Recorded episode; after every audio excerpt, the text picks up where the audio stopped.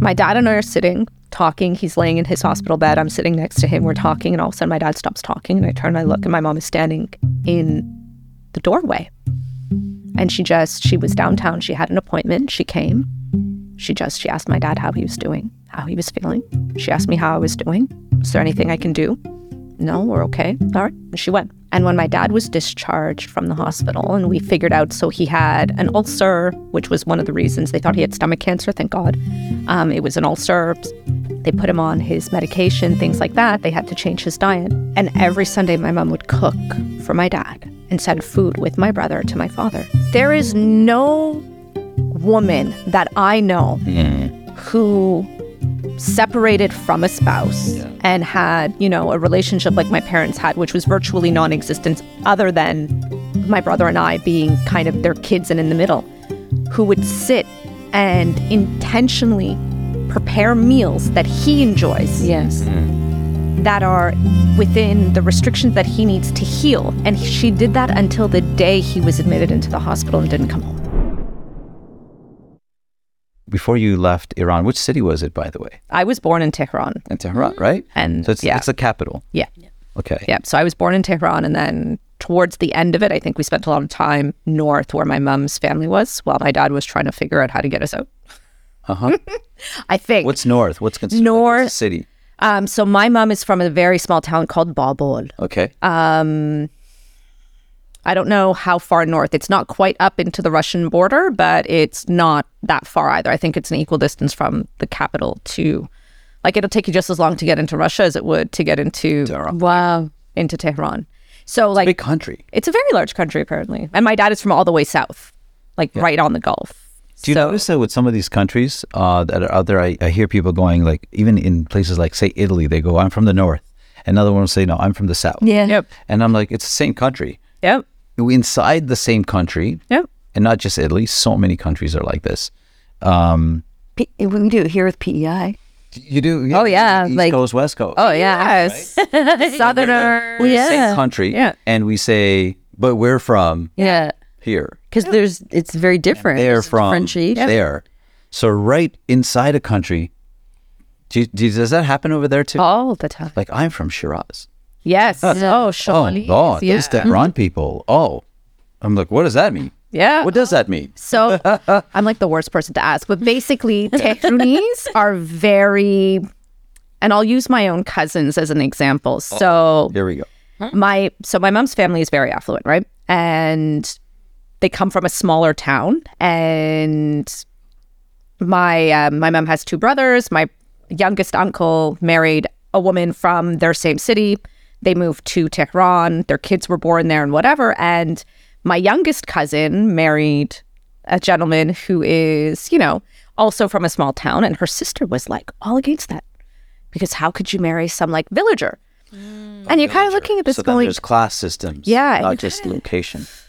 but technically we're all villagers. like, what do you mean? Mm-hmm. And it's very much so. There is a mentality where when you're from Tehran, you're from the big city. It's like a Torontonian, right? Mm. Mm. Canadians will look at Torontonians in a very specific kind of a way, right? They kind of look at us as a little bit, you know, more, I don't know, stuck up, a little bit more snotty. Mm-hmm. I don't know how you want to put it. I had a professor at university who was like, Torontonians are the most ignorant mm. Canadians you'll ever meet. They don't know anything north of highway. And whatever highway he said, I had no idea where it was. But in that moment, I was like, oh, how rude. Like, how can you say that? And Yeah, this was a Canadian.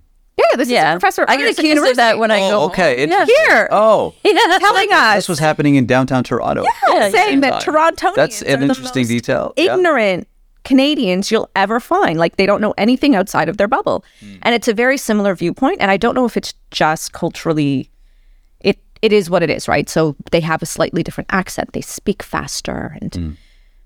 To be able to live in Tehran is very difficult, right? Like it's very expensive. So there's different viewpoints from people who come from different places and you know, you want to be a Tehrani because that means So you you're from it. the city, I am from the city. I was born in the city, but I mean, at the end of the day, I was gone by the time I was three. right? Mm-hmm. So Iranians here specifically don't really view me as one of them, right? Because I didn't grow up there. I don't have their experiences. I don't have their accent. I don't have. You speak Farsi. You understand Farsi? I understand Farsi to an extent. Um, my parents only spoke with us Farsi at home because obviously we'll get English outside of the house. Um, but at the end of the day, like my daughter has lots of Iranian friends at school. So the mom sometimes I have to call my mom and be like, "So this mom said this. What does that mean?" Because I have no idea. She's like, "It means this. What did you do?" I said, "I smiled and I nodded." if I were to ask your daughter, right? Yep. When you meet somebody who in Toronto is from Iran, Yeah. do you ask them which city they're from? Right? They don't, do they? Some do. Do they? Yeah, like, some but the- do. But the kids, your kids, and their kids are born here. They're born here. So they go, "Where are you from? Iran?" And then they carry on, or do they go, No. Wait, oh, what part of Iran are you from? no, absolutely not. Right. It's just Absolutely not. Isn't that just like the next generations are like, uh, yeah, we're from Iran. Okay, let's move on. Yeah. So many of them are mixed, right? My husband's Egyptian. Many of her friends, you know, mom is from Canada or mom is from Italy and whatever, and dad is the one who's Iranian or vice versa. Very few of her Iranian friends are full Iranian. Yeah. Like even when we lived in the States, for example, we lived uh, in a place outside Orlando. But if you were to talk to somebody who was from not locally and they said, hey, where are you staying? We're like, yeah, we're in Orlando. But it was actually not Orlando, the city. It's just outside Orlando because nobody lives in Orlando. Like some people live in Orlando, but who stays in Orlando? So I find that the further out you go, Yeah. you know, like the less relevant where you're from starts actually mattering. Like, okay, like I always always say, like if I was to meet somebody from Mars, would I tell them Toronto? Would I tell them Canada? Or would I just say Earth. Earth? right? And then a person from Iran and a person from Canada meet a person from Mars and they go, yeah, we're both from Earth. Okay. Yeah, you look the same to me, like the Martian Yeah, would say. yeah. Right? And then off you go. Yeah. But when uh, the closer we get, we're like, okay, you know, you're from here and I'm from there. And then the closer even we get, we're like, oh, you're from the city and I'm from the village, you know? And then there are these kind of like differences. Yeah. Do you think? Very much so. I noticed it in Ottawa. So when I got married, I moved to Ottawa. Right. And people would ask me where you're from. Like, where are you from? Where do you come from? Toronto. and Toronto. Right. Um, oh, yeah. Like, what do you mean? Oh, oh, okay. And I remember shopping for winter clothing. My first winter in Ottawa, I thought I was going to die. It's so cold. It's a different cold. Yeah. It's it's humid cold, so like Yeah. it's just it's very different. So what I would wear here in you know the middle of February, October didn't work, and they would say to me, "Oh, honey, Yeah. oh, honey, here we dress for warmth, not for style." Yes. Like, oh, okay. But then you would talk to other people and it's like, oh, so where are you from? Toronto. what part? And it would be like Hamilton. And I'm thinking, that's not Toronto. Mm-hmm. Like, not even close to Toronto. Hmm. But I had that mentality. I had the mentality of like, I had somebody tell me they were from Toronto and they ended up being from like, I want to say Brampton. Mm-hmm. Yeah. And in my head, I was like, that, that is not so not Toronto. right. But really, is it not like, But the further away you go, Yeah. the less it matters. It's just the most simplistic thing for people that might not be aware of the the sub- suburbs of Toronto. 100%. Yeah. And they do that in the Ottawa Valley. Like, Yeah. where are you from? Ottawa. Oh, what part? Here. And I'm like, oh, wait, Yeah. what? That's, Yeah. that's not Ottawa. Renfrew's not Ottawa. Oh, you're familiar with the area. Yeah. Why do you think that happens? I think part of it is because they're so used to being looked at as if, like, what speckle of dust is this? Like, where do you come from? Especially when you're talking to somebody, or at least I think, when you're talking to somebody who you view as coming from somewhere slightly more civilized, let's say. You think so? That has something to do with it. I think so because in Ottawa they're very. I don't know how to explain it. When I moved to Ottawa, it was the first time I experienced racism. I'd lived in Toronto my entire life. Well, minus the first three years. And the first time I experienced racism was at the age of 25 when I'd moved to Ottawa. And it wasn't even geared towards me. What's the difference you think between that kind of racism and someone going, "You're from Tehran, you're from Shiraz"? Isn't it the same kind of? Is it the root some the same ism? Probably. Do you think so? Probably. It's not racism more so as it is. I think like that is more of cultural. hierarchy, perceived. Yeah. Like we're all. What's racism? We're all the same kind of ra- oh okay so Yeah. an example of racism uh-huh. so first time i'd ever experienced something like this i had a woman come into so at the time when i moved i was in Ottawa now. in ottawa so i used to manage fitness first. clubs yeah so i used to manage fitness clubs and i had a woman who'd come in and she was complaining to me she's a french canadian lady and she's complaining to me that she had to go to ministry of transportation to renew her driver's license, and she had to wait behind these brown people. Mm. And how dare I, as a Canadian, have to wait behind brown people? And I'm looking at her going, oh, okay, what is happening? And I remember saying to her, I said, Monique, like, you see the color of my skin, right? Like, you can't say these kinds of things, number one. And you can't say it to people like me. Like, you could be talking about my family. Oh, no, you're not one of them. Oh, yeah. I just kind of looked at her. I said, Oh, she goes, You don't have an accent. You're not here to take my job. And I thought, Wow. Well, I'd it's a real feeling heard on the other of side. something like that. Yeah. And I've never experienced what it would be like to live in Iran and have somebody be like, Ooh, you're from, you know, Abadan, which is where my dad is from. Or, Oh, you're from, you know, Shamal. I've never had that experience. So I don't know what they do to one another there. But you know, it's interesting. You said earlier when we were talking that you had left Iran for a reason. What was that reason?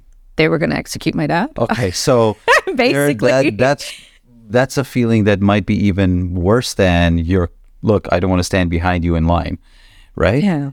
And yet, that was being done by people who you might feel were like similar to you in some ways. They're Iranians. You're Iranian. But when you came here, you've got somebody saying this about not wanting to stand behind in line behind somebody with you know a certain color of skin. Yeah. What felt worse? Like first first instinct. What's worse? That woman talking about the Isn't color of that my interesting? skin. Someone wants to kill your dad, though. So for me, I was so But little. that was her. That wasn't her. right? I was so little, and my parents. So my parents are such incredibly special humans. um, you would never know growing up that there was something wrong. Mm-hmm. You would never know. So when my dad was sick, so my dad passed away in 2019, and when he was like, he knew he was dying long before he told any of us. So he started opening up a lot and telling us a lot of stories and things like that. And he would tell me stories where my mom and I and him would be out in the streets of Tehran shopping, and the guard would be out. And my dad would have to flee and seek cover.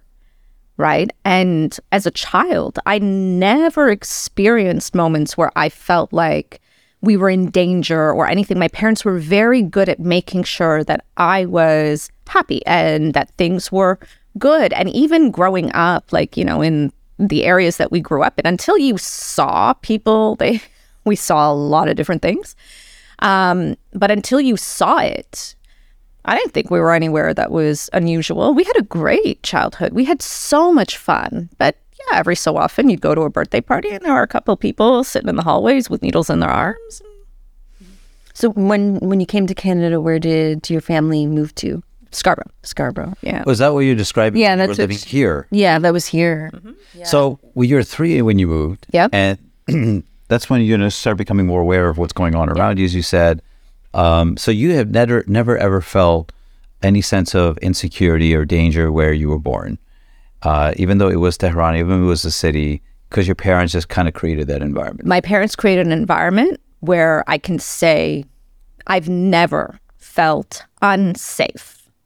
I knew, you know, certain things, maybe even more so here, because again, back home, we didn't, a lot of it was if there were issues, clearly my mom and I, or I would be with family and my parents would kind of sort themselves out. They would never have me in that kind of a situation. And we were fortunate. You know, my mom had friends who had to go through the mountains on the backs of donkeys. We got to get on an airplane. Right. right? We got to get on a plane and we got to go. and people disappear. Oh yeah. They they, It's they real don't show up again. They just when we were growing up, um, it was in another country in the Middle East as well, and we were told right then. and there- So I was about seven when I left. So by that time, you're spending some time a bit more out there. You're not always under the guardianship or supervision of your parents. And we were told, listen, this isn't a way to behave, and this is not a way to behave. And if you if you do get seen this way, so and so disappeared. We'd be getting we'd be told a story. We were old enough to talk and Right. start understanding. And you probably heard about those kind of oh, things once you once you hit that age that you were capable of even understanding. Yeah. Because they would want you to know. To an extent, my parents never wanted us to understand. Like my parents never wanted us to know what exactly had been experienced back home hmm. to the full ex- extent. And I guess they didn't really have to because you were we were from it so you, early. It'd be different if you were in it. You Yeah. have to have some level of awareness to be able to navigate that structure, but it doesn't serve that purpose when that environment isn't here Yeah. with you. 100%. Yeah. So when you first moved here and you're this you're this kid, do you remember anything when you were three, or I was it remember first lots your first? It's memories? actually really funny. Yeah. My dad asked me, he goes, What's like the first, like, what's the thing that you remember, like, the earliest thing aside that you from the remember? cold, Yeah. Which I didn't mind. Mm-hmm. right? Mm-hmm. Because, like, No, it's yeah, we Go go. angels. Exactly. Right, that's what we did. But one of the first memories that I was able to recall, I told my dad, I said, I remember, I said, I don't know if I'm making this up or not, but I remember you and me and mom were walking down a hallway and we passed a hair salon that had the entire ceiling caved in and this and that. And we were sitting here, mom and I were sitting, and I went on a carousel and you went up somewhere else and you met with a man. And my dad's all the color from his face drained. And he was like, How do you remember this? And it was in Portugal when we were trying to immigrate. And it was somebody who was helping us, you know, get from Portugal to Austria so we could come to Canada. He's like, How do you remember this? I'm like, oh, I do. Yeah. But I do remember certain things. Like I do remember, but all good things. You know what I mean? I remember coming and certain things like I remember my teachers from kindergarten. I remember my daycare teachers. And I remember, you know, basic things that are, you know, normal in my world. Like, you know, there were a lot of, we had a guy they called Harvey the cockroach mm-hmm. that lived in our building. And it was because they tried to like kill him, I don't know how many times, and he wouldn't die. They stabbed tried to him. kill like him? They, we were not in a very good part of town. You know, the person had problems with addiction, and I'm sure that there were people he didn't pay. I don't know, right? You're a kid. All you knew was that Harvey the cockroach was like in the hospital. now he's back. Not all parts of it have. To make Actually, sense. yeah, we had yeah. Yeah. Okay. Harvey the cockroach. And it was just one of those, and it was like, okay, whatever, member. no big deal. But like, maybe I was nine, and I remember a woman. I woke up in the middle of the night because there was a woman running down the street underneath my bedroom window, and I mean underneath my bedroom window. I was on the tenth floor, and you could hear her shrieking, shrieking for help, help, help! My husband's been stabbed. Oh, right. Shrieking this woman. And i don't know if they helped her they didn't help her but from that point i remember my dad used to go to work at like 5.30 in the morning and i would get up every morning i would hear him and i would watch him because his car was parked on the street underneath my window and i would watch him get in his car. To make sure. just to make sure he was okay. So things like this i'm sure were not normal. You think about it now and they're like yeah it's not normal but Was there a point when you moved that you first started realizing, okay, um, like I, I'm not, I'm not. This is not where I was born. This is where. This is not the first place I.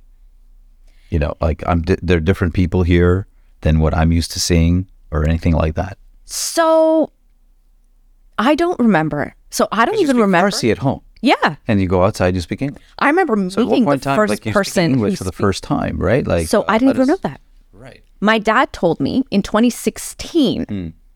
he clarified for me that English is not your first language. And I oh. thought, huh? Okay. what do you mean? Ah. Because I can't even imagine a time where I didn't speak English. He's like, we came to this country and we threw you into kindergarten. You didn't speak a word of English. Right. Mm-hmm. And I thought, oh. He's like, you don't remember this? Right. No. Okay. He goes, we feel so much guilt. I'm like, really? Hmm. What? I don't remember never speaking English. I don't ever remember not being able to like communicate with them. communicate with other people. But in kindergarten, I met my best friend, and she's also Iranian. So it was like a big deal that we met somebody from the same country. Did she speak Farsi as well? Oh. Not much. at Oh, all. okay. And so when you met each, oh, you wouldn't remember. Do you remember? Like, did you meet because you were like, did you? No, I was in the friends 'cause you're sandbox. It's actually really funny because she told the story at my wedding, and she was, I was in the sandbox, and I was alone, and I was talking about snakes in the sandbox, and you've got to get up, and she thought I was totally nuts. But she was like my best friend. She's very tall. She's six foot two, gorgeous, built like a model. But she was always tall, right? so even as a kids weren't very nice to her yeah. right? Kids picked on her, and you know, kids. I don't. I guess kids weren't too nice to me either. Obviously, if I'm playing in the sandbox by myself, who knows? But I guess I was just one of those people that was like, whatever, Yeah. gonna go do my own thing, and we just kind of clicked. And it was like, oh, what's your name? And oh, what's my name? And oh, where are you from? And oh, I'm from here. And oh, we're the same. And that was it. Ah, okay. It was it. That was where we were and who we are. And I remember I defended that. Like I, anybody, anybody who would be cruel to her, I would just like. and it worked. And you know, high school, I remember we moved, and her and I were walking down. Like to get to the bus stop from my mom's apartment, and some guy was like, "Oh my god, you guys are still friends." Turned around, we're like, "What?" It turned out to be a boy from daycare, and he's like, "Nobody forgets the two of you." Oh, oh, I don't know if that's a good thing or a bad thing. That's and they ended up in high school together. It was so funny. And he told me, he's like, you know, you threatened to beat me up with a tennis racket once because I asked her if she played basketball. Uh-huh. So do you feel like okay? So you grew up in what's what part of town? Cedar Brae. So Cedar Brae. So Yeah. when you're in Cedar Brae, do you feel that there's a certain way you got to operate when you're in Cedar Brae? I know now. I didn't know Uh-huh. didn't then. realize it. No, but you're very aware of your surroundings. Okay. So when you grow up in an area where there's a lot of unpredictability, right? So there are people who, you know, generally don't make the best choices in life. And because of that, there are certain things that could suddenly break out in the middle of an afternoon, right? Like you never know. There could be a situation where maybe you have somebody who is you know, on drugs and maybe not in their right mind. And you have to be aware of those surroundings. You have to be aware of is there a situation where somebody is looking like maybe they're not in the best state of mind? So let's walk on the other side of the street. Or is there, But where did you learn that? I don't know, it's just a natural Just situational thing. awareness, I think. You know what I you're- mean? You just honestly, you just and don't get me wrong. Like obviously, there were when we were little, we would play outside or we would go swing. And the older, like the boys who were in the gangs or whatever else, when you're little, they take care of they you. It's actually very interesting. They Yeah. very much take care of. It's their a, own, it's very right? family oriented. So yeah. they will like if you're gonna go and do something, they'd be like, "Whoa, like no, no." Do you not see what's happening over there? Come back. Mm-hmm. So you learned it through kind of the playground, like- indirectly just Yeah. being told like Right. do you see what's happening there do you see what's happening here like keep your eyes open Mm-hmm. and it just becomes a way of you operate very aware because you just want to make sure that if there's a situation like You know where where the your exits exits go. Well, what I'm trying to what I'm trying to understand, and I'm wondering if you see this e- as well, is is this something that you understood, or was it something that was given to you through a lens? So you know, like somebody in that group of your friends were like, "Hey, that what's happening there? Be careful," and you yourself might have been like, "What? What's happening?" But it's a lens. That person across the road there, see who looks like that, who walks like that, who sounds like that. That's be careful of that. Yeah. It's a lens. Yep. That's what I'm just trying to understand because it happens everywhere. And even in Cedar Brae, right, there are, you, like you said, you're with people who are looking out for you. Yeah. So the starting point is we care for you. You're part of us. You see, like the So- the commonality, like with like we're from Tehran, they're from Shiraz, we're Yeah. this group, we're Torontonians, they're you're from Ottawa. Are you seeing like what I'm saying? yes a little bit like and not lenses. so much Yeah. like you're not a part of their group right so it was never oh no no no No, it's no. not But But you're nothing like that by them, not you're not so they're not there to supervise you right?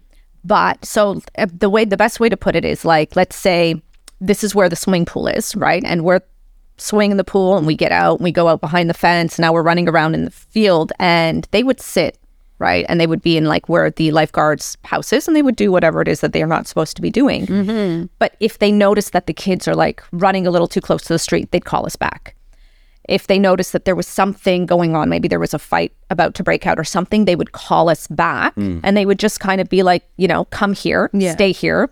Over there, do you see what's going on? You don't want to be there right now. Mm. It wasn't so much that, you know, this is this is our family and here we are and we're all going to take care of you and we're going to sit here and we're going to show you all of these things. Sure.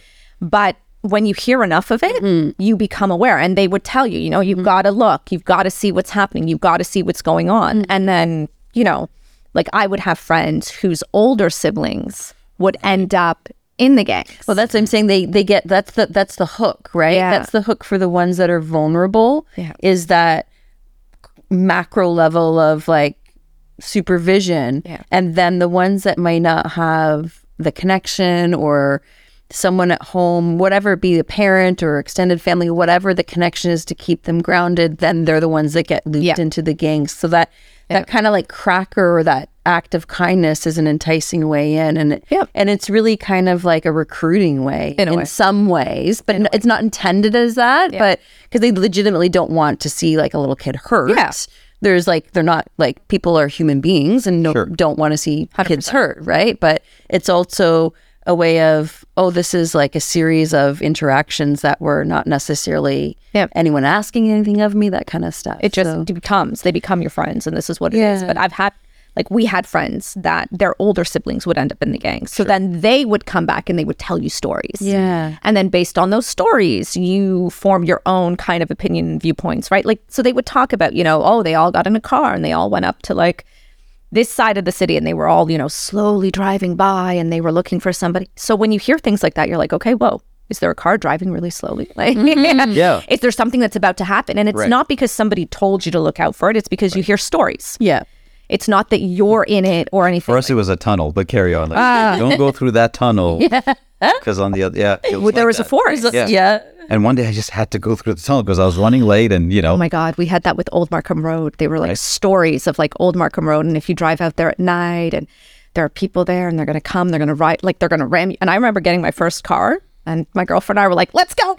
oh, wow. Okay. and nearly wet ourselves because at one point we were going under a bridge and all of a sudden this car high beams turn on and it starts following us and We're like oh my we're gonna die Yeah. and whether it was just a prank because people are so used to you know Yeah. geniuses like us coming and doing ridiculous things like that and it's just a prank that they play or if the stories are true you don't know but in that moment you're terrified but you can't help but want to experience it So you're in the survival mode Yeah. when you're when you're in, when you were in Cedar Brae. You don't realize it then. You don't. But you're in survival mode. sure yeah i get i mean as a child I don't You're looking out for cars that are passing by slowly. You're so looking out for danger.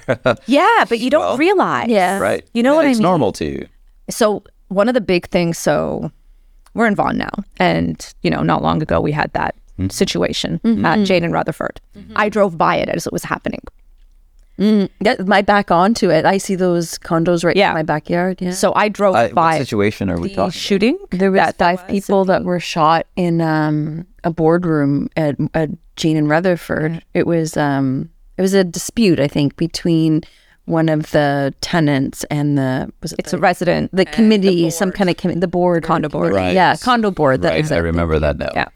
So I drove It by was in that. the news recently. Yeah. Yeah, it mm-hmm. was in December, mm-hmm. Yeah. just before the holidays, mm-hmm. maybe a week before Christmas. And I remember turning left onto Jane coming home from the Vaughan Mills area, and I see all of these lights. And as I'm driving by, I noticed three cars parked on Jane Street, and then police cars next to them. And instinctually, I was like, oh my God, we either have a hostage situation, somebody's threatening suicide, or there's an active shooting. And then the entire drive home, I'm like, are you insane? Mm-hmm. Who thinks of things like this? Yeah. And I'm having an entire discussion with myself of all the reasons why this is the only explanation. And I came home. Yeah. What were there? I told my husband, my husband's like, this is not normal. Like, there could be an emergency. I'm like, no, you don't understand. There's no reason for that many police cars to Yeah. be there. There's no reason for there to be an ambulance bus. There's no reason for cars to be abandoned on Jane Street when you're not allowed to park on Jane Street. And he's like, oh, but you know, maybe it was there. I said, no, I've seen bomb squad. Yeah. There were no, you know, armored, there was none of this. There was no that. And he's looking at me, he goes, this is not like people don't think like this. And sure enough, half an hour later, it was like, we have an active situation. Yeah. so you you you is it is it because of your experience? Yeah, like you've seen things like this Yeah. before. And It's like that synaptic hardwiring. It's like when you hear a loud noise and you associate it with danger, then you hear every time you hear a loud noise, you jump, right? And so, So there's this association these- with yeah. sound or a picture or an image and Yeah. danger. she's seen similarities. Yeah. yeah, like there's just certain ways where like there's a certain way that a police car will park mm-hmm. when it's about to like catch somebody. Yeah. Like if you've ever noticed, sometimes you'll see two police cars that are facing each other on the same side of the street, which is not normal. Mm-hmm. And it's because they want to be able to go. Yeah. If regardless of the direction the person they're seeking runs. Yeah. You're 100% right. But I used to work until you've police. seen it, Yeah. Until you see it, You it. don't know. Yeah. You kind of know what. Because otherwise they setup park behind each other like normal. So was this thing that happened in Vaughan a big deal because especially a bigger deal because it happened in Vaughan? Probably. Like if this happened in Cedar Brae, who like okay, it happened in Cedar Brae again. Yeah. Um, was that was that a big deal because it happened in Vaughan? A bigger deal? I because it mean, it's a it's a big deal to have people Anywhere. gunned down in their house, like Yeah. anywhere you go. You know what I mean? Anywhere that you go, to have somebody come and knock on your door and to shoot you, that's kind of a big deal. I mean, I don't even think those kinds of things happen there. Like, never showed up at your door and mm-hmm. generally happened. It's actually outside the community. yeah, they don't generally. Yeah. Like, it's not usually that way. Yeah. Um, or at least not that I'd ever heard of. But I mean, just it was a very odd situation. Mm-hmm. Like it was a very, very odd situation for like a dispute over a utility room and, you know, certain thing. And I mean, mental health issues contribute to that as well. And mm-hmm. so when you were you were this time you were in Cedarbrae, you're growing up, yeah. you're you're observing these things, you're making associations to, you know, situations yeah. and what's dangerous and what's not dangerous. Um, you know, you look back on it. Um, what what? How old were you when you moved out of Cedarbrae? Fourteen. Okay, so yeah, that's a lot of influence, right? That's a yeah. lot of time that you're there. And um, where did you move after that? Oh my! Let me tell you. So I went from Cedar from Cedarbrae to York Mills and Leslie. Okay. So I went from like I should have been going to Cedarbrae Collegiate to I went to York Mills Collegiate. Okay. So I moved from like you know, let's say the ghetto into like Beverly Hills 90210. I had no idea people lived like that Fresh either. Princess of Bel Air. Yeah, I had no idea people lived like that either. I got it. Okay. I got it. And you go to like a place where kids are getting cars for their birthdays. I know. What? Yeah. what do you mean? Like people drive to school? Mm-hmm. And it was so strange. And now, now I'm like the ghetto kid in the fancy school. So like the what legit- were you before in the ghetto? So actually, you know what's interesting is again back to my parents and my like my mom did whatever it was that she could to ensure that this environment did not poison, let's say us. And when my brother started kindergarten, my mother was able to get us into a school on the right side of Kingston Road. So by fourth grade, I was in school with the fancy kids. Oh. So I was literally on the wrong side of Kingston Road going to school. But she able to get she was able to get your boundaries for that other school? Because they had a daycare there, I believe that because my brother needed childcare. Oh, so they yes. were able to yeah, do the flex boundaries in yeah. so that the daycare was in the school so they didn't have to do what they did with me and pick us up and drive like walk us home. But yeah. I got there and I was I was the kid from So it was a better influence it was a great school, tidy little school, you know, only 20 of us in a class, only one class of each grade. Oh, wow. But when you're the kid from the wrong side of Kingston Road, you don't get invited to birthdays because those parents aren't comfortable because they don't know who your parents are. Hmm. Oh, wow. Yeah, right. You don't get, you don't, you don't. But that's what I'm saying. I feel like it's a lot of the same stuff. It is. We get yeah. Where, like, even uh, you talked about it, like somebody in your family married a villager and they were like, you but not you a villager, you know what? But it's just that. But that's the yeah. But now you're the villager. Oh, I was. I wasn't the villager. I was like, like less than the villager. Who knows? Oh, I was. I was the danger. You know, I was that. I so was you've that. been on on a side where people are looking at the other side, going, "We don't hang with them," mm-hmm. and now you're on the other side where people are like, "We don't hang with you." Yeah. Yeah. It's just. It's all. I, and what's the difference? I don't think anything, right. to be honest. There's no difference in that sense. There's no discrimination is discrimination is discrimination. Yeah. Like, regardless of what it is. And I can tell you in every aspect of what I've done, whether it's been in business, whether it's been as a child or whatever else, there has been discrimination and reasons why people don't want to do business with me. Whether it's because I'm like, as a woman, you know, generally speaking, men want to speak to my husband because clearly he's the man who makes the decisions. Mm-hmm. Fine.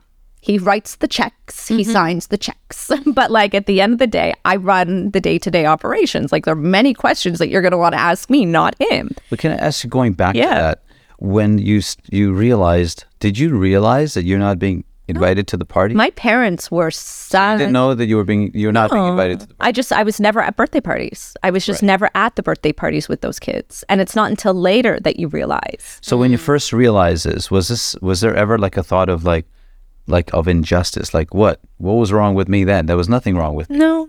But you never felt there was anything wrong with No, because my parents but somebody looked at you and said, you Oh belong here. So many people looked at me mm-hmm. and said that throughout the entire course of my life. It was worse during high school. Were they right about like not wanting to hang with you? No. Why? right? Like, in why? fact, they missed out. sure. And right? I mean, at the end of the day, interesting. Like, why? You know what I mean? Why? Like, yeah, it's this the... perception. It's it's a money. I remember when I'm hearing you speak right now. It just reminded me of when I lived. Um, I moved from um, a part of Bramalea into this house in Brampton, and it had like wallpaper. I'm like, what? It has like wallpaper and it had like a powder room when you came in. And Yeah. this was like a big deal for my family. This was like, it was Yeah. a semi, and we're like, what the heck? This is a big deal. Yeah. But I was the poorest kid in the area.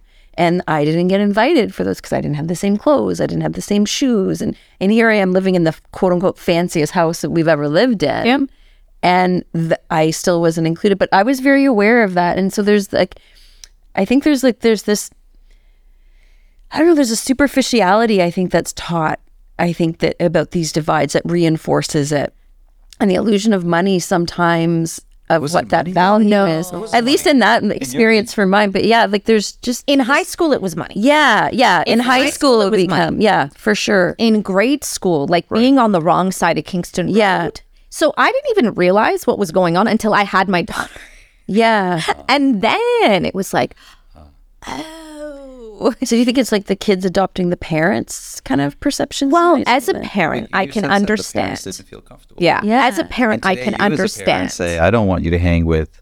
You're careful to protect your kid, aren't you? I can see why they would be uncomfortable, right? Hmm. Like coming from, you know, the part that we were from, like it's scary. You know what I mean? Like a lot of, I remember eighth grade, one of the boys in our school got arrested because he brought his mom's hash to school. Mm-hmm. Like these are the types of Yeah. people who lived on the wrong side of Kingston Road. Right. So as a parent, you don't know if these are parents who Right. partake. so you're just being cautious. Yes. Is that what they were being? Yeah. So is is that caution or is that discrimination?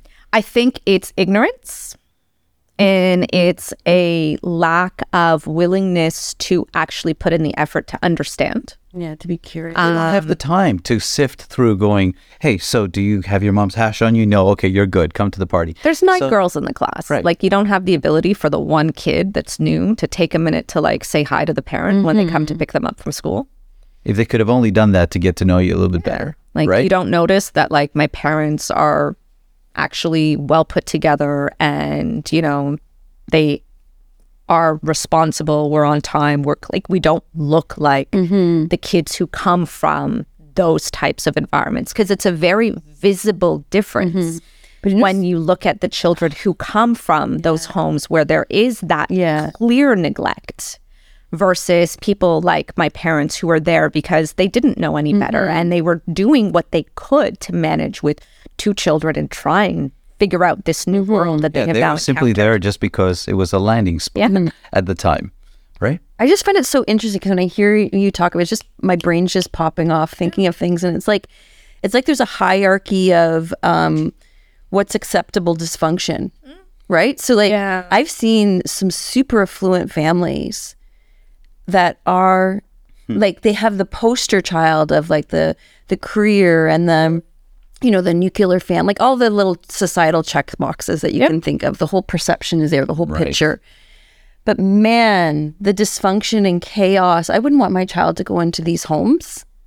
we had many And so, and that's the thing. Like, it's just like, that's also dysfunction. But why is that dysfunction not? But hold on, Yeah. isn't interesting? You say that, and then you just said, you said, but if you just looked at us visibly, yep Yeah. then visibly is also not right. yep the check.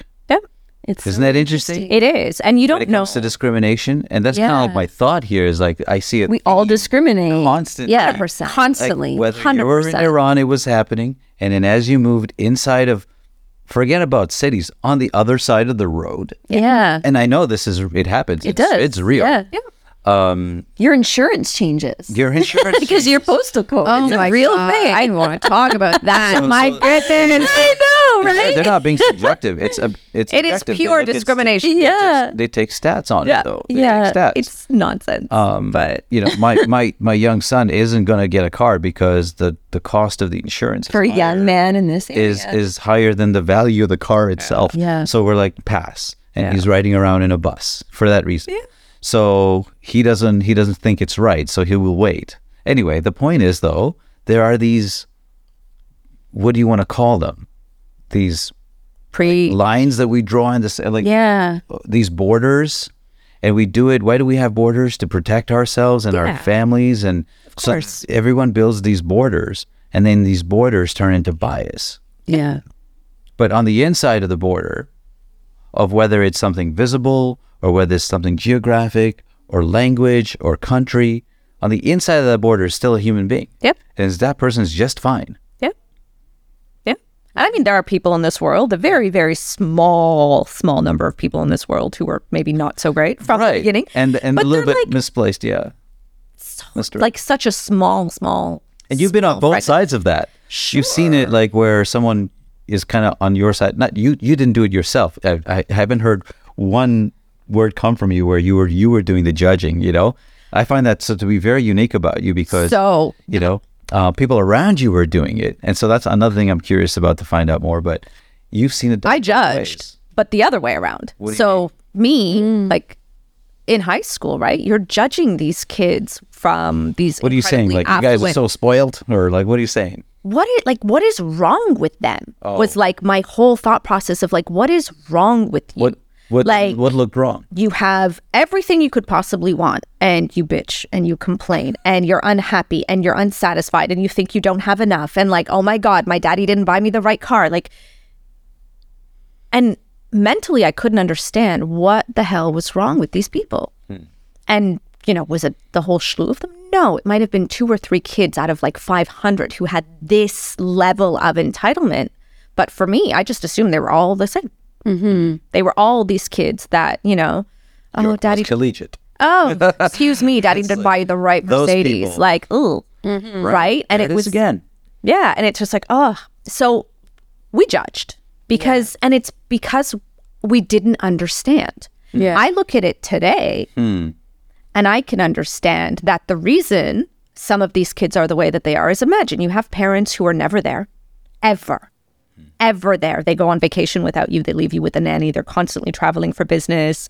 They're not there for your birthdays. Like, how would you feel? Hmm. Like, absolute garbage.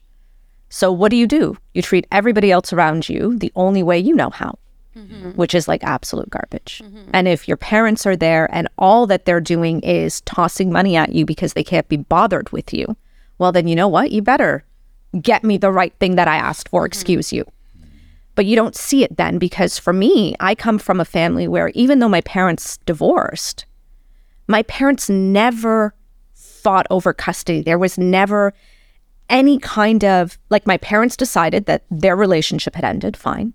But we saw my dad whenever we wanted to see my dad. My dad could come and see us whenever he wanted to see us. There was never anything like that.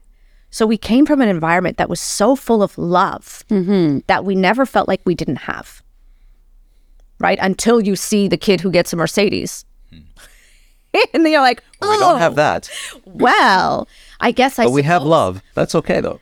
But you don't understand the it. Value of that. yeah, when you mm. have people who my dad busted his butt every September so that my brother and I would have new, you know, hmm. Nike shoes or silver jeans or Roots sweatshirts Here's for the start money. of Go buy your stuff that you need for school. It wasn't easy for them, but they did it. Right. You know what I mean? And I didn't have 14 pairs of jeans, mm-hmm. but I had, Thirteen. You were okay. you know, and it was enough where I didn't feel like I looked like the kid who didn't have the same mm-hmm. kind of things. But when you don't have those major voids, it's hard to understand why people behave that way. Yeah. So I can see why maybe if you don't understand why a decent human being would choose to live on the wrong side of Kingston Road, hmm. Why you might decide that, oh, clearly they're all the same. Let's just, because there's no reality with it. So do you think that it's, and this is like a hypothetical, right? Yeah. Like, what if you never lived in Cedarbrae? What if you started living in York Mills? Oh my God. Would you have been one? Do you think have been one of them? No, because I don't think I could ever have been one of them because my family situation, none of that was the same. Hmm. But I will tell you this. So I run, I own and I operate a property management company. And if I did not grow up where I grew up with the experiences that I had and the mm-hmm. people that I grew up around, I would not be where I am today. My businesses would not have survived. They would not have thrived at all. So my husband and I started buying small residential, like triplexes, fourplexes, things like that, in like really distressed small towns in eastern Ontario. And you know, the tenant profiles that we inherit were colorful because we were buying properties that were Colorful. Mm-hmm. stressed. That's interesting.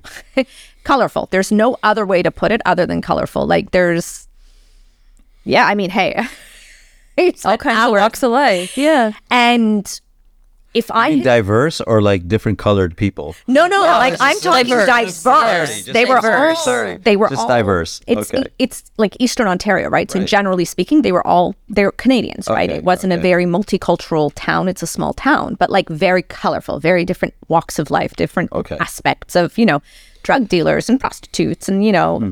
just insanity.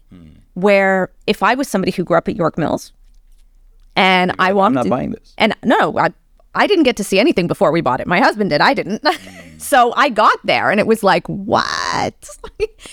if I didn't have the experiences that I had, I would not have been able to survive what came with stabilizing a building like that. Mm-hmm. Like to be able to get up into somebody's face who is clearly an addict or clearly a criminal and to confidently be able to be like, you know what, try me. Let's go. Let's play. And it was because I had that confidence of like, you're from some small town. Like, do you know where I come from? Like, and they get scared because clearly I'm not stable. And instability is scary, especially to people who are expecting predictability. They're expecting that the person who bought my building is another one of these hoity toity fancy city people who follow the rules because they know as instability. I see it as clarity. For them, I'm Yeah, I see. unpredictable. I, I, yeah, but yeah, it's unpredictable because it's not the norm for that in their all. experience. But I mean, she's yelling at me. Yeah. I mean, she's, you know, up in my face. And then the police would show up. And now I'm all like, I don't understand what's happening. And mm-hmm. I'm five feet tall. I weigh a 100 pounds. Like, you know, it's one of those situations where, had I not been in an environment where I'd seen or been able to identify at what point the danger was not worth the challenge, or be able to recognize that, you know, like I had a tenant whose son was a very large distributor of cocaine in Eastern Ontario. And she stopped paying my rent. I was like, that's it. Getting her out of here. We're done. And it was a very big confrontation. Half the street had come out and told my husband they need to get me out of the city because her son is so and so and he's going to, like, you know. And I stuck my ground and he showed up 45 minutes later, paid my rent, and mom was gone by Monday. And nobody understood why. I said, because he's a businessman. Mm-hmm. I'm a liability. It's not worth the business to attack me. It's not worth the business to challenge me. They'll move on. But if I didn't have those experiences, I wouldn't have those understandings, nor would I have the confidence to be able to do that. Sometimes, um, sometimes people uh, who are in those, let's call them the ghetto or these these centers uh, in, inside our cities, they might find that uh, you know because of the environment and their call it starting point, Yeah.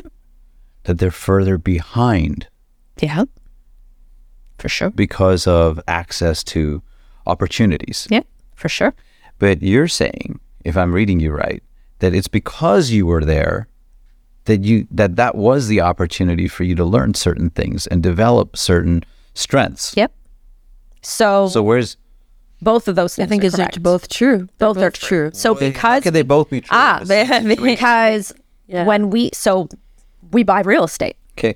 you only have so much money to be able to buy real estate, right? Like you need a down payment, you need to do these things. So if I grew up in York Mills, I would have access to a lot of capital where I would be able to buy lots of property. Okay. Great. So I would have an opportunity to very quickly make a whole lot of money, generate a whole lot of assets, to have a very comfortable net worth because I have a network of people who would fund my deals, who trust me, who have that ability. And if I lose a hundred grand, so what? Yeah, okay, I got it. I don't have York that. Mills you have cause Right. so now you don't have the network. So we don't have a network of people. We don't have You never had it friends. We don't have any. We don't have family Right. who is going to like you know mortgage their house to go and help us start it. Like we didn't have any of those things, but because of my experiences, we were able to push through and stabilize properties that bankrupted people who had that. Right. Because of because of those ex- like because had knowledge, you you, acquired. learn you have street smarts. There's nothing else to call it other than street smarts. You have the ability to read human beings and respond to those humans in a language that they understand. To seek a solution too, right? And a mutually yeah. beneficial solution yeah. for all. Yep. If you want to do bad things in my property, I am your best friend and I am here every week and I am super nice to you. It's not that I go in there and I fight with you. I go in there and I want to be like the best landlord you've ever had. Hmm. I want to be there every week to make sure everything's okay. And it's very difficult to run an operation that's not legit if the person who owns the house is there every bloody Monday. She won't go away. She wants to plant flowers. She wants to do this. It's getting in the way of business. Let's go. Right. So back, but back to the the question I'm asking, which is, is that you you you say you've got this the way you are is yeah. because of where you come from. Yeah. And not just Cedar Brae, all the way back maybe to Iran and having the parents that you have. My who, parents, 100%. You've repeated this many times who've, who've walked you through many uh, instances, circumstances of yeah. instability, including their own separation, yeah. which can be very unstabilizing, obviously, right? Mm-hmm. It's like the number one cause out there sometimes for like kids who are, you know, dysfunctional because like their families are dysfunctional. So you've been in moments that there's a lot of instability or dysfunction, but you've also seen and been shown that you can go through dysfunction and levels of instability still feeling very secure. Yep. Mm-hmm. 100%. How's that done? How is it done? Yeah. How do you go through all this instability, creating an environment that feels stable? So, with my parents, um, I can only speak from my own experience. And for them, I think the only mandate. What did they do? They tried to keep things as normal as humanly possible for that? us. Um, so, my dad and I were very, very close. Right. Very, very close. Um, and, you know, my mother, if she was like any of the moms that I witnessed when I saw friends of mine whose parents were going through divorce would have used that as a vehicle or a tool mm-hmm. to negotiate. Hmm. Oh, you know, she's close to you, you're close to her. Well, I'm going to withhold from you until you pay this or do do this. this and give me the.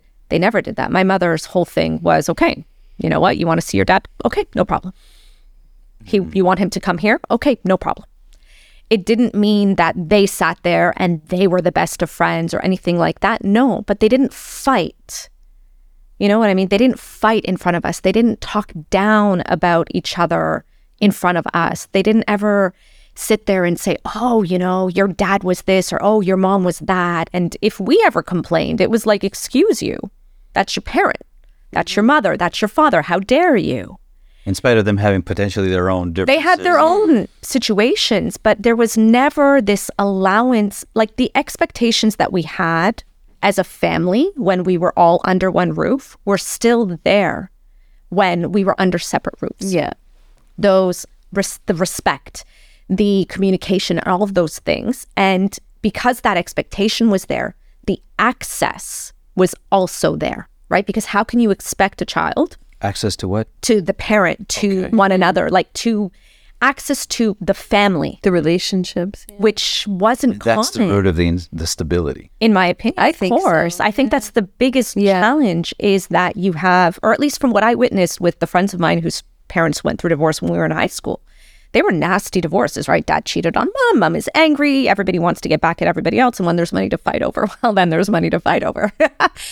So they would use the kids as pawns, right? Mm. Mom would talk really poorly about dad, and then the kids would, you know, start attacking dad, or they didn't want to see. And it just, it creates this mental instability. So, like, already you're, already everything's weird, right? Yeah, like, already everything. something at 13 or whatever. And now all of a sudden you're not supposed to talk to your dad because your dad is evil and your dad is this and your dad is that. And it's, it's so much more compounded versus having two adults who look at you and say, okay, this is our problem. Mm-hmm. This is not a you problem. Mm-hmm. We are still your parents. We still love you. We're still the same human beings. This has not changed. We just can't coexist together. Yeah. So I just want to speak to this for a sec because, like, what you're speaking to, I was I had a conversation about a year ago on a, a another podcast, and it was about it was called just. I, they, I said, "What do you want to talk about?" And I said, "I want to talk about disconnection in families." Yeah because that's what you're speaking to and and, the, I think the foundation of what your experience and what has made you successful or resilient or whatever these words we want to attach for achievement or moving yeah. forward is really come from a foundation of connection. Yeah. And so and I I've specialized in separation and divorce in, you know, one of my my careers and um, and what you're speaking to there is it resonates a lot for me because there is a lot of emotional harm and a lot of damage that can come from separation and divorce and the way our system navigates it really compounds and exacerbates it. Yeah. And it's incredibly heartbreaking. And so, but coupled with that, we, even with intact families, we're so overwhelmed with like jobs and trying to get money on or, or earn enough money to get food on the table. Like everything is so much more expensive. And a lot of families I speak to, it's not a matter of them not working enough, they're underemployed. They're working too much and yeah. still not making enough. Yeah. And so it's that disconnection that is so, and, and the disconnection that is causing a lot of this unhappiness, even with those wealthy kids. It's the same thing that the, the families that are working too much just to like basic ends meet. And then they have the families that are working too much that have so much abundance. It's the same issue as yeah. disconnection. Yeah. Hmm. Right. 100%. And and I think that is one of the core things is when you have that solid foundation no matter what chaos is circling around you, yeah. whether you're in the quote unquote ghetto or in the affluent areas, yeah. whatever the chaos is, you're good because you have that foundation of connection. Like, is that that's I kind of like how I'm perceiving your story? Does that how does that resonate? The best example I can give you is so my parents. So my dad passed away in 2019. My dad had lung disease, um, and then the last three months of his life, he actually ended up with tuberculosis, which really accelerated things and just it was it was horrible. yeah. I couldn't even put it any other way. Yeah. Uh, horrible. But nobody knew he had lung disease. So he didn't tell any of us for five years. And then he got sick and he couldn't, you know, things just, things weren't normal. So I went with him to his respirologist. And his respirologist was like, Do you have any idea what's going on? I said, No. What's happening? Your dad's dying. Just like that. Just, and I thought, Oh, no way. Like, this is not happening. So I took my dad to Toronto General. We got him into the ER. I called my mom. I let her know what was happening. They admitted my dad because they couldn't figure out there were a whole bunch of compounding issues. Like my dad was having issues he couldn't swallow, and he had all kinds of things that he was saying he had stomach problems and whatever else. And so they admitted him. And on day three, so my parents, you know, they split up. My parents really, they didn't talk. Mm. As normal as like they tried to keep things for us, they didn't communicate. Is that a level of disconnect, I see? A little bit. Right. Yeah. But it was what they needed to do to be able to keep Have some autonomy for us. Right. Yeah. Day three, my mom shows up at the hospital. My dad and I are sitting talking. He's laying in his hospital bed. I'm sitting next to him. We're talking, and all of a sudden, my dad stops talking, and I turn and I look, and my mom is standing in the doorway. And she just, she was downtown. She had an appointment. She came. She just, she asked my dad how he was doing, how he was feeling. She asked me how I was doing. Is there anything I can do? No, we're okay. All right. And she went. And when my dad was discharged from the hospital, and we figured out, so he had an ulcer, which was one of the reasons they thought he had stomach cancer, thank God. Um, it was an ulcer. They put him on his medication, things like that. They had to change his diet. And every Sunday, my mom would cook for my dad and send food with my brother to my father. This is a woman. Connection. Yeah. Who, yeah. you know what that's I mean? And, and you're caring, yeah, and that's caring, caring for the child because the child's an extension of that parent. So when you care for the parent, you care for the child. And it's just, there is yeah. no woman that I know hmm. who separated from a spouse yeah. and had, you know, a relationship like my parents had, which was virtually non existent, other than my brother and I being kind of their kids and in the middle, who would sit and intentionally prepare meals that he enjoys. Yes. Mm-hmm. That are within the restrictions that he needs to heal. Yeah, because ulcers are, you know, so reactive. Every single week. And she did that until the day he was admitted into the hospital and didn't come home.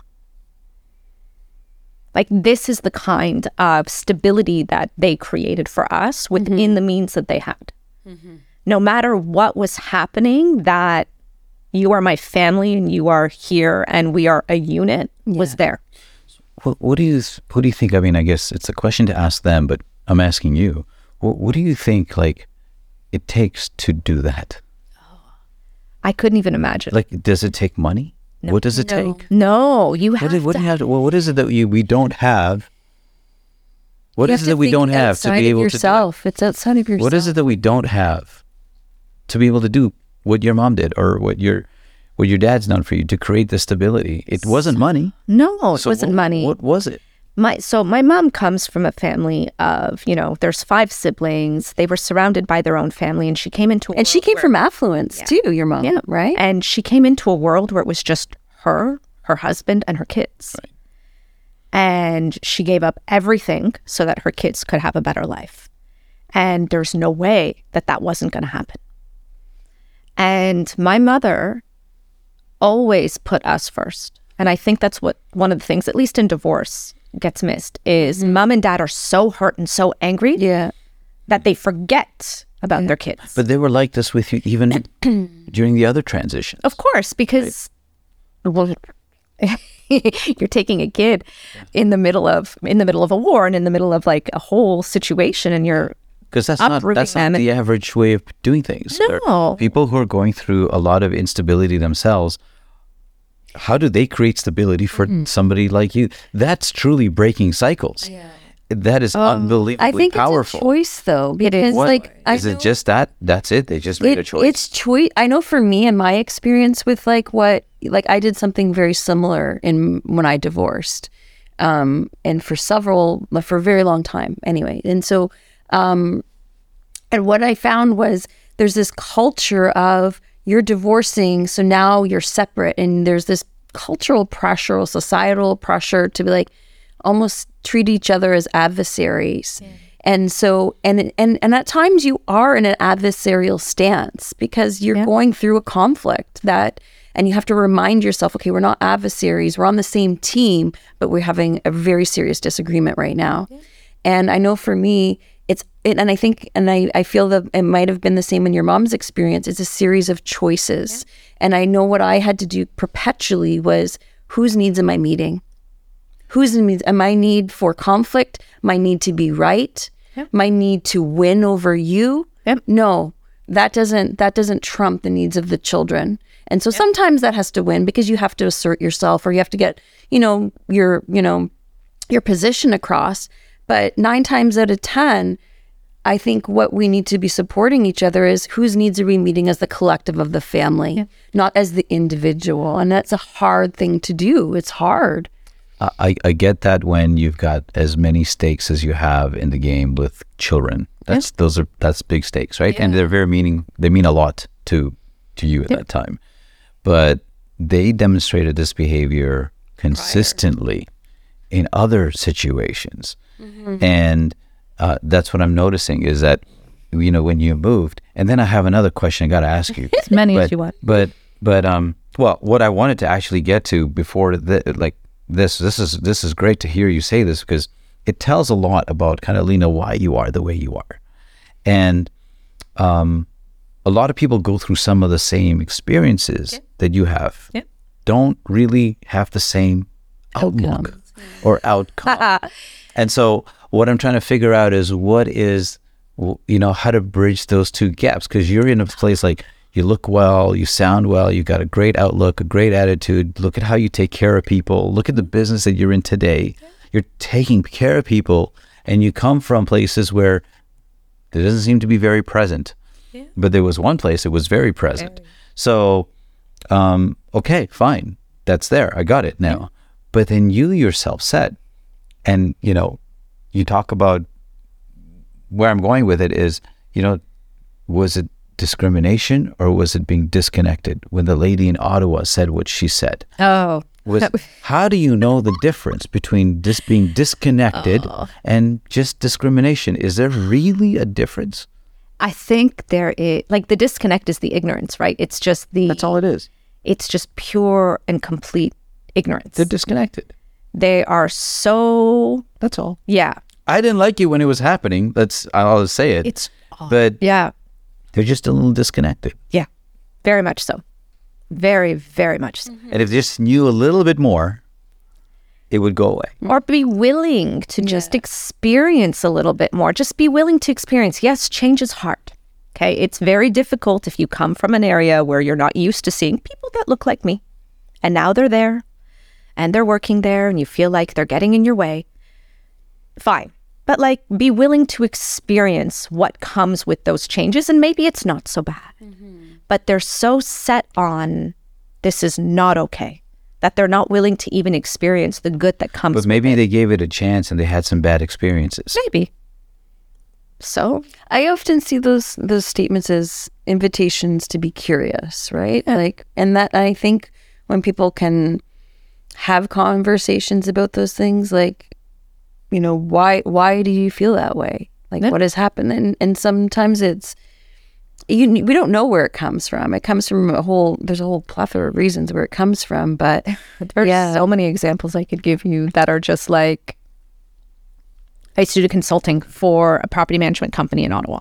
And the gentleman who owned the company came to me one day and said, Hey, do you have any family who might be immigrating to Canada that might be willing to like clean the apartments? Hmm. And I thought, mm, okay. I was like, I'm not sure I understand There's a your lot of question. stuff in there. yeah, I, I just, I, my response was, I don't think I understand your question. Oh, you're yeah? a property You owner. that? Do you know anyone? You know what I mean? Like, what do you mean? Do I have family? Like, I, I hmm. just, I genuinely didn't understand. They weren't asking you because you were a property manager. No, They're I'm asking you consulting. because you might have immigrant Yeah. family. They, they clearly asked, do I have anybody? Do I have any family Huh. who's immigrating to Canada Sure. who might be interested? I was just like, I don't understand your question. Well, you know, like, do you, your your family's not from here, right? Like, clearly, no, they are not. Uh-huh. well, are any of them immigrating and looking for work? I said, well, yeah, but like, you know, they're not really looking to like clean apartments. Oh, well, work is work. Hmm. Hmm. And I just kind of looked at the gentleman and I was like, okay, so I'm going to ask you a question. Why? do As she the reaches for tennis curiosity, racket. though. Was it a tennis racket? yeah, right. I it was it was a tennis racket that I threatened that poor boy with. I just had this image. but I said, I'm going to ask you a question. Okay. I said, why do you think that my family, who would be immigrating to Canada, would want to clean your buildings? Well, they need work, right? And I thought, okay. So I asked him, I said, do you know what is required to immigrate to Canada right now? Yeah, And he kind of looked at me. He goes, what do you mean? it's a heavy load. I was like, you can't just show up and be like, hi, I want to live in Canada. Like, there are requirements. You have to have an education that can be mm-hmm. used here. You have to have money that you're bringing here. Are you bringing in, like, there's there's, Is there- different there, ways like, of getting bank visas. account amounts, Yeah, like, right? there are different types of visas that you can come and you can get and things like that. Like, short of coming as a refugee, like, it's not just, hi, I want to move here. So, welcome. Like, you have to bring something with you that's going to contribute to Canadian society. And he kind of looked at me. He goes, what? I said, okay, let me make this as clear for you as I can. I have two cousins who are immigrating. They are both engineers. They're both coming here on student visas because they're going to get their PhDs. And one of my cousin's husbands are also coming on a business visa because they're opening up a business here in Canada. Mm-hmm. That's how they were permitted residence. Yeah, So, no, they're not going to be cleaning your buildings. Hmm. And it really is sometimes just a matter of there's And then you this like, the tennis racket back. There. yeah, like Okay, good. It's just, but there, it's just. But that's the lens It's that he saw. pure. They don't understand. They think it's the 80s and we've got all these people who have to escape war and now they're all coming here and they'll do whatever it needs to take because my parents did that. yeah. You know what I mean? My dad. And there's still, still people. happening. There's still they, people. that there are people Yeah. who have to do that. Yeah, And in the industry that I'm in, right, property management, like you go onto Facebook groups and there's so much discrimination against, oh, do not rent to these refugees. You're never going to see your money. Mm-hmm. yeah, right. Maybe one out of 10.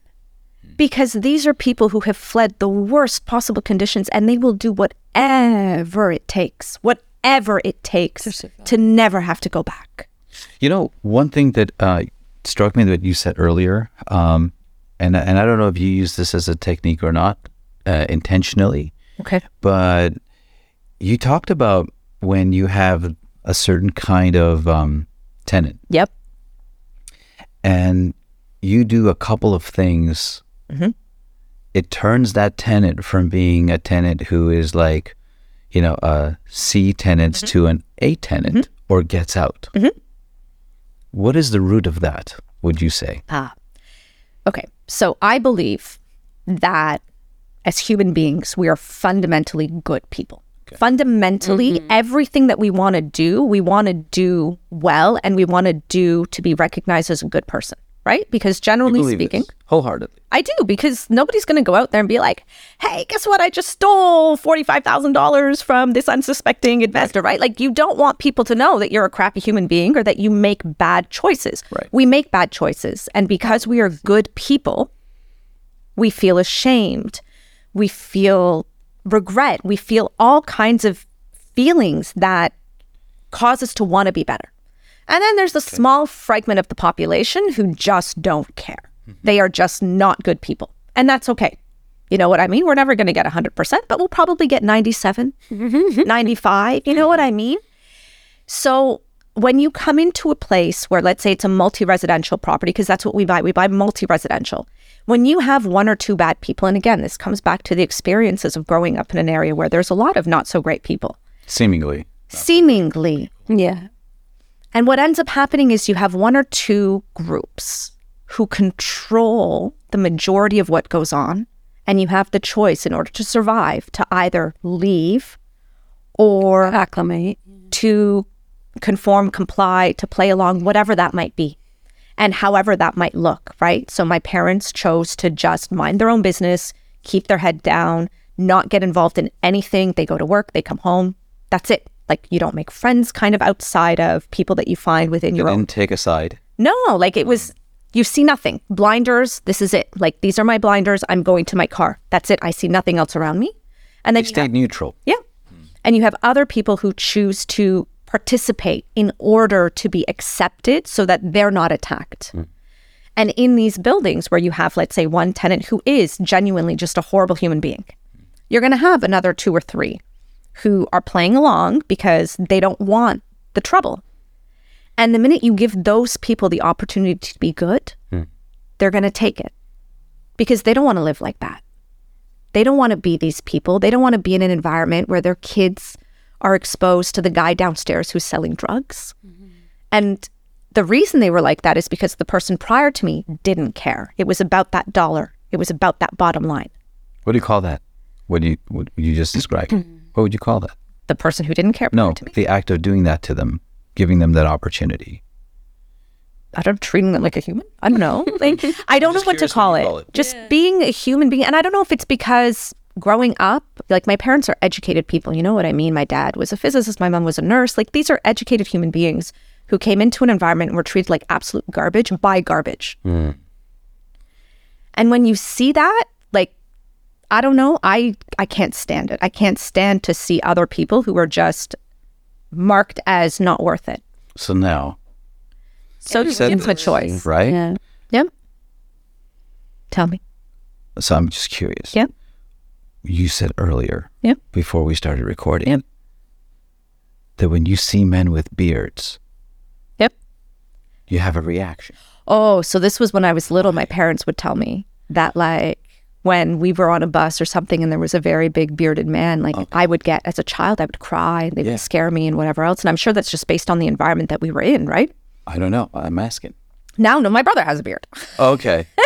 no, this is not something that's a long term thing. I, there are oh, a lot okay. of things. No, this is not an ongoing. there. But so as a child, they yeah. would tell me. I don't recall these things, but uh-huh. my dad would tell me like they would be on a bus and a bearded man would yeah. be on the bus, and like I would just scream, like I would just start to cry, and wow they wouldn't know why or what was happening. And it's just, as a child, right? You're in an environment, especially for us, right? There's so much upheaval and movement and mm-hmm. whatnot that new things, different things, yeah. it's scary. And plus, like facial hair for kids, they really look for facial cues and it hides a lot of visual stimulus. So yeah. they're not able to assess. So it's, but, it becomes scary if they're not used to it. How did you overcome that? I don't know. I didn't know it was a problem. you know what? Like so it's funny a lot of these things I didn't even know it was a problem. I didn't I didn't know until it was. Like there's another thing, right? Like basements. I don't go into basements. Mm.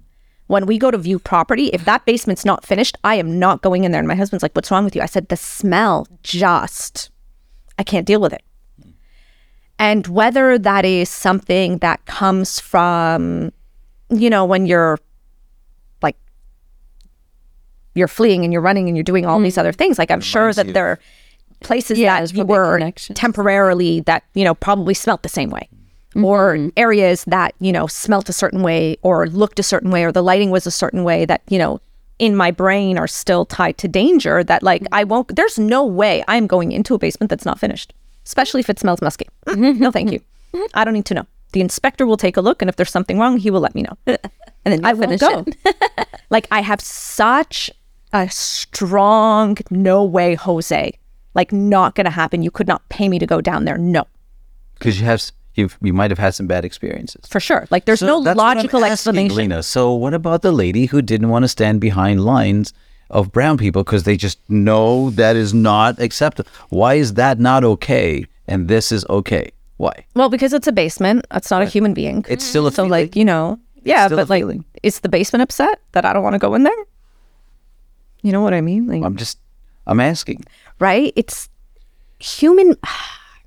What's the difference? I don't know. It's the same concept. Like somebody asked me why I was so concerned about a raccoon crossing, you know, a street that could get hit by a car, and it's like you know, there's a certain responsibility that we have Yeah. as human beings. Um, A basement's not living. A person's a living being. That our formula is okay and somebody else's formula needs to change. I don't think it needs to change. I think Well- maybe they need to reconnect with what is intrinsically valued. I think we disconnect at times, right? And I'm mm-hmm. just okay. curious. So I can only speak for myself, mm-hmm. right? And I was raised by people who genuinely just all they wanted was to be able to provide a life that would be solid and stable. Mm-hmm. And, you know, the only thing that they ever taught us was no matter what happens, we're all humans. And at the end of the day, unless we're taking care of each other, Yeah. like my parents come from an environment where one group of people decided that another group of people weren't good enough mm-hmm. Yeah. and then decided to hunt them, persecute them, whatever it is, right? So I believe that when you come from an environment like that, And those guys had big beards. They did. I think so. Yeah, uh, actually, that's part of the story, isn't it? Yeah. So now, when you see it and you hear it now, yeah. right? But as people, like, I don't know how to explain it. Like, yeah, I can brings discriminate. I can discriminate against a building. I can look at a building and say it's gross and it's dirty and it's ugly and it's nasty, and it's not going to turn around and take what I said and tell their child that a girl who looked like this said this about me. Therefore, these people are no good. And that child is not going to turn around and say that. Where then, you know, three or four or five generations down the line, somebody's going to be like, hey, brown kid, hey, do you know somebody who wants to sweep up my apartment?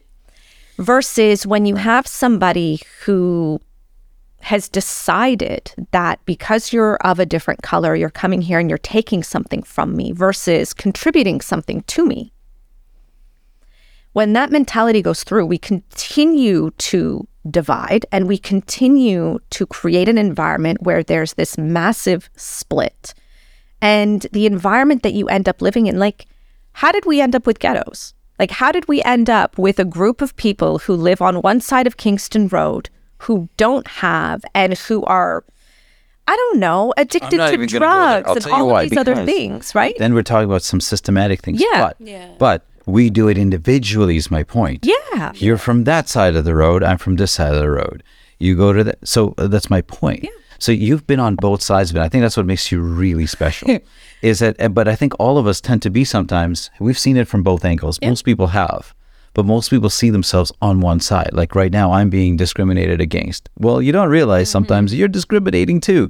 Um, so, as somebody who's kind of seen it from both sides, and I've never actually heard you ever sound like you discriminate. So, basements, okay, but and and I'm just challenging you on it. That's all I was doing.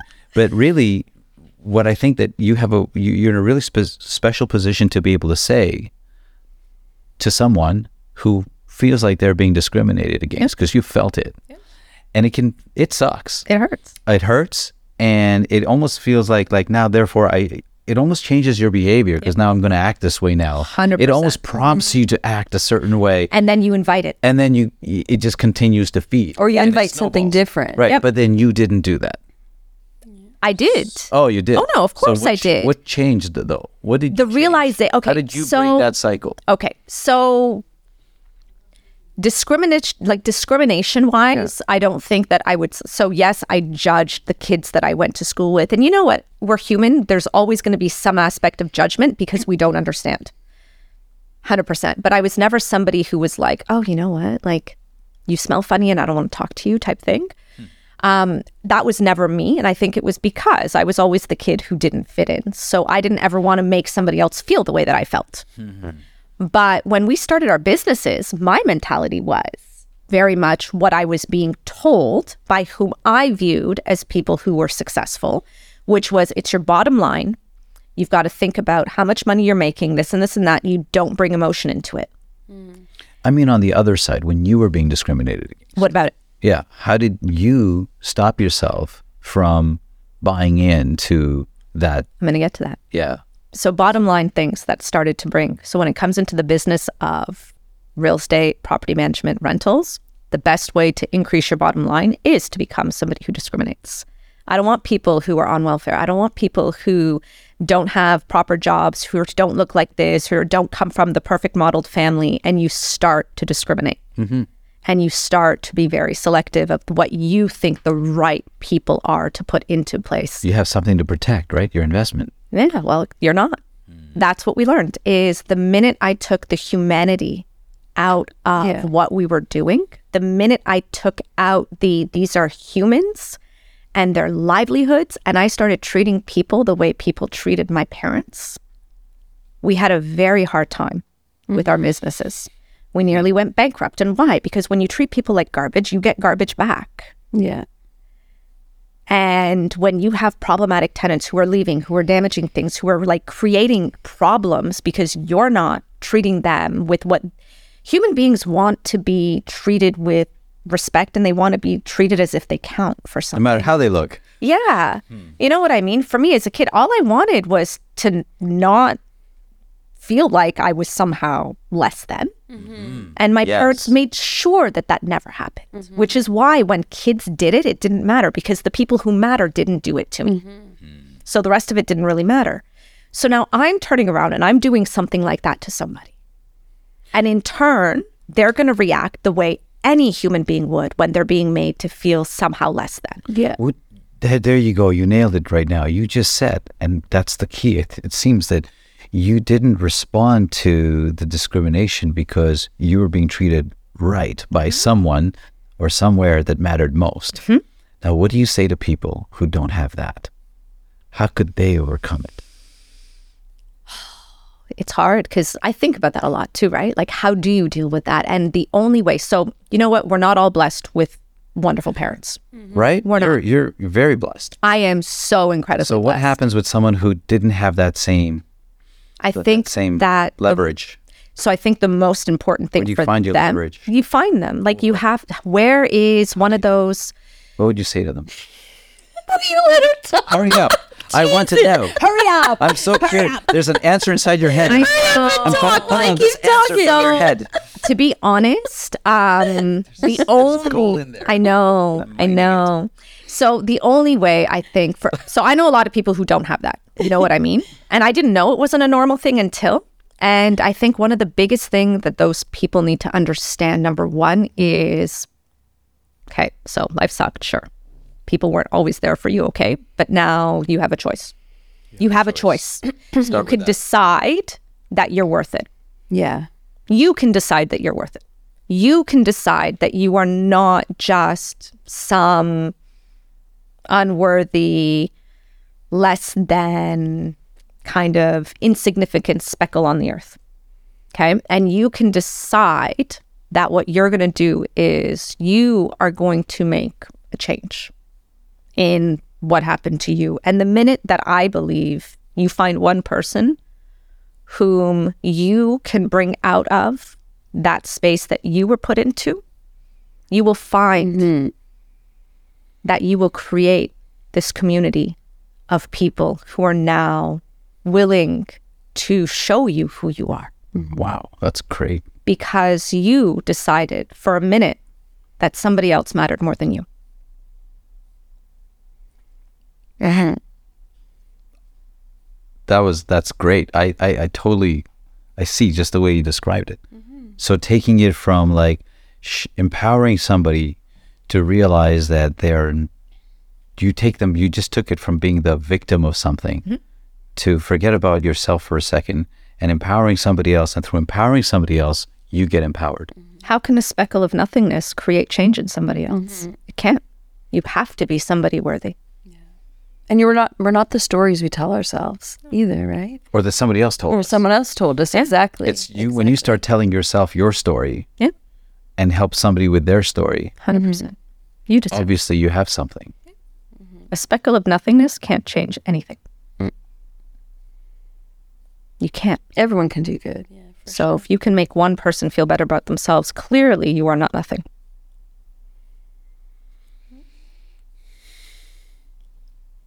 I need a tissue. Honestly, that's that's so powerful. Um, thank you for that. Absolutely. Um, any last thought of your your experience today and how you're what you were thinking coming in and Oh, so not what I was thinking at all. oh my goodness. Oh, when you guys sent me like the little brief questions of like what was the point that like changed things, I was like, oh, we're gonna tell the story about almost going bankrupt and how that. So very, very different, very different than the experience I was having, um, and so much more powerful. I think to be able to talk about this because I think we spend a lot of time talking about all the things that sound really great. good. And yeah. like, oh, you know, I came from this like place of nothingness and I built this and I overcame this and these are all the great things and yeah, whatever, Yeah. whatever. That's not the whole story. That is part of the story. It's, the both of them are true. Both of them are true. When you Yeah. like just thinking about the discussion that Yeah. we just had, what we discussed is really the reason why. Yeah. It's the, It is the the essence reason of it. why we were able to do what we were able to do. Not because I'm smart, not because I made some good choices, and not because I decided one day to pivot my business. It's because I had two human beings who sacrificed themselves for me. For me, no matter what it is that they wanted. They made sure that it was me first and then instilled that in me. And because of that and because of their principles, we somehow, you know, defied the odds. I had an actual psychi- psychologist once tell me that. You know, you defied the odds. Kids who come from places like you don't actually end up like you. And I thought, "Hmm, okay, how about we change those odds? Yeah. Thanks. Let's change that. Let's change that. thanks. I don't think I want to talk to you anymore. Yeah. Whatever. I mean, I'm sure it was meant as a compliment, but okay. They're a little disconnected. Is that Yeah. yeah. That's our theme of the day. Right, maybe. So this was great. I mean, to be able, I don't know, to be able to talk about it. We don't generally ever have time to talk about it. I don't think anyone's ever asked. fast for that, right? Yeah. Like, yeah. And then there's a phone call. Of course. and an email or notification that goes on. Of course. And it's like everybody wants to know what's the secret to the success, the secret to the success. And it's like, oh, let me think of something really creative and crafty to say. Be a human being. yeah. Just, yeah, be a human, be a good human. Yeah. That is the secret to success. Be a good human and realize that the majority of humans are good people who just need to be reminded of it. Yeah. They just need to be reminded that they are worthy of something Yeah. if they want it. And it's okay to want it. And it's okay to. Everyone's deserving of it for sure. That's it. Thanks for coming, man. Thank you. I, I- this was great. It was great to get to know you this way. Thank you. You know, uh, we we we've run into each other at boards of trade meetings, and you know that's that's an atmosphere where we're like in like um, well, the spirit is commercial spirit, mm-hmm. right? And then here it's a, a human spirit. Mm-hmm. If I have a choice, mm-hmm. right? Always. Right. So thanks for sharing that with us. Thank you. Really appreciate it. Thank you for the opportunity. taking the time.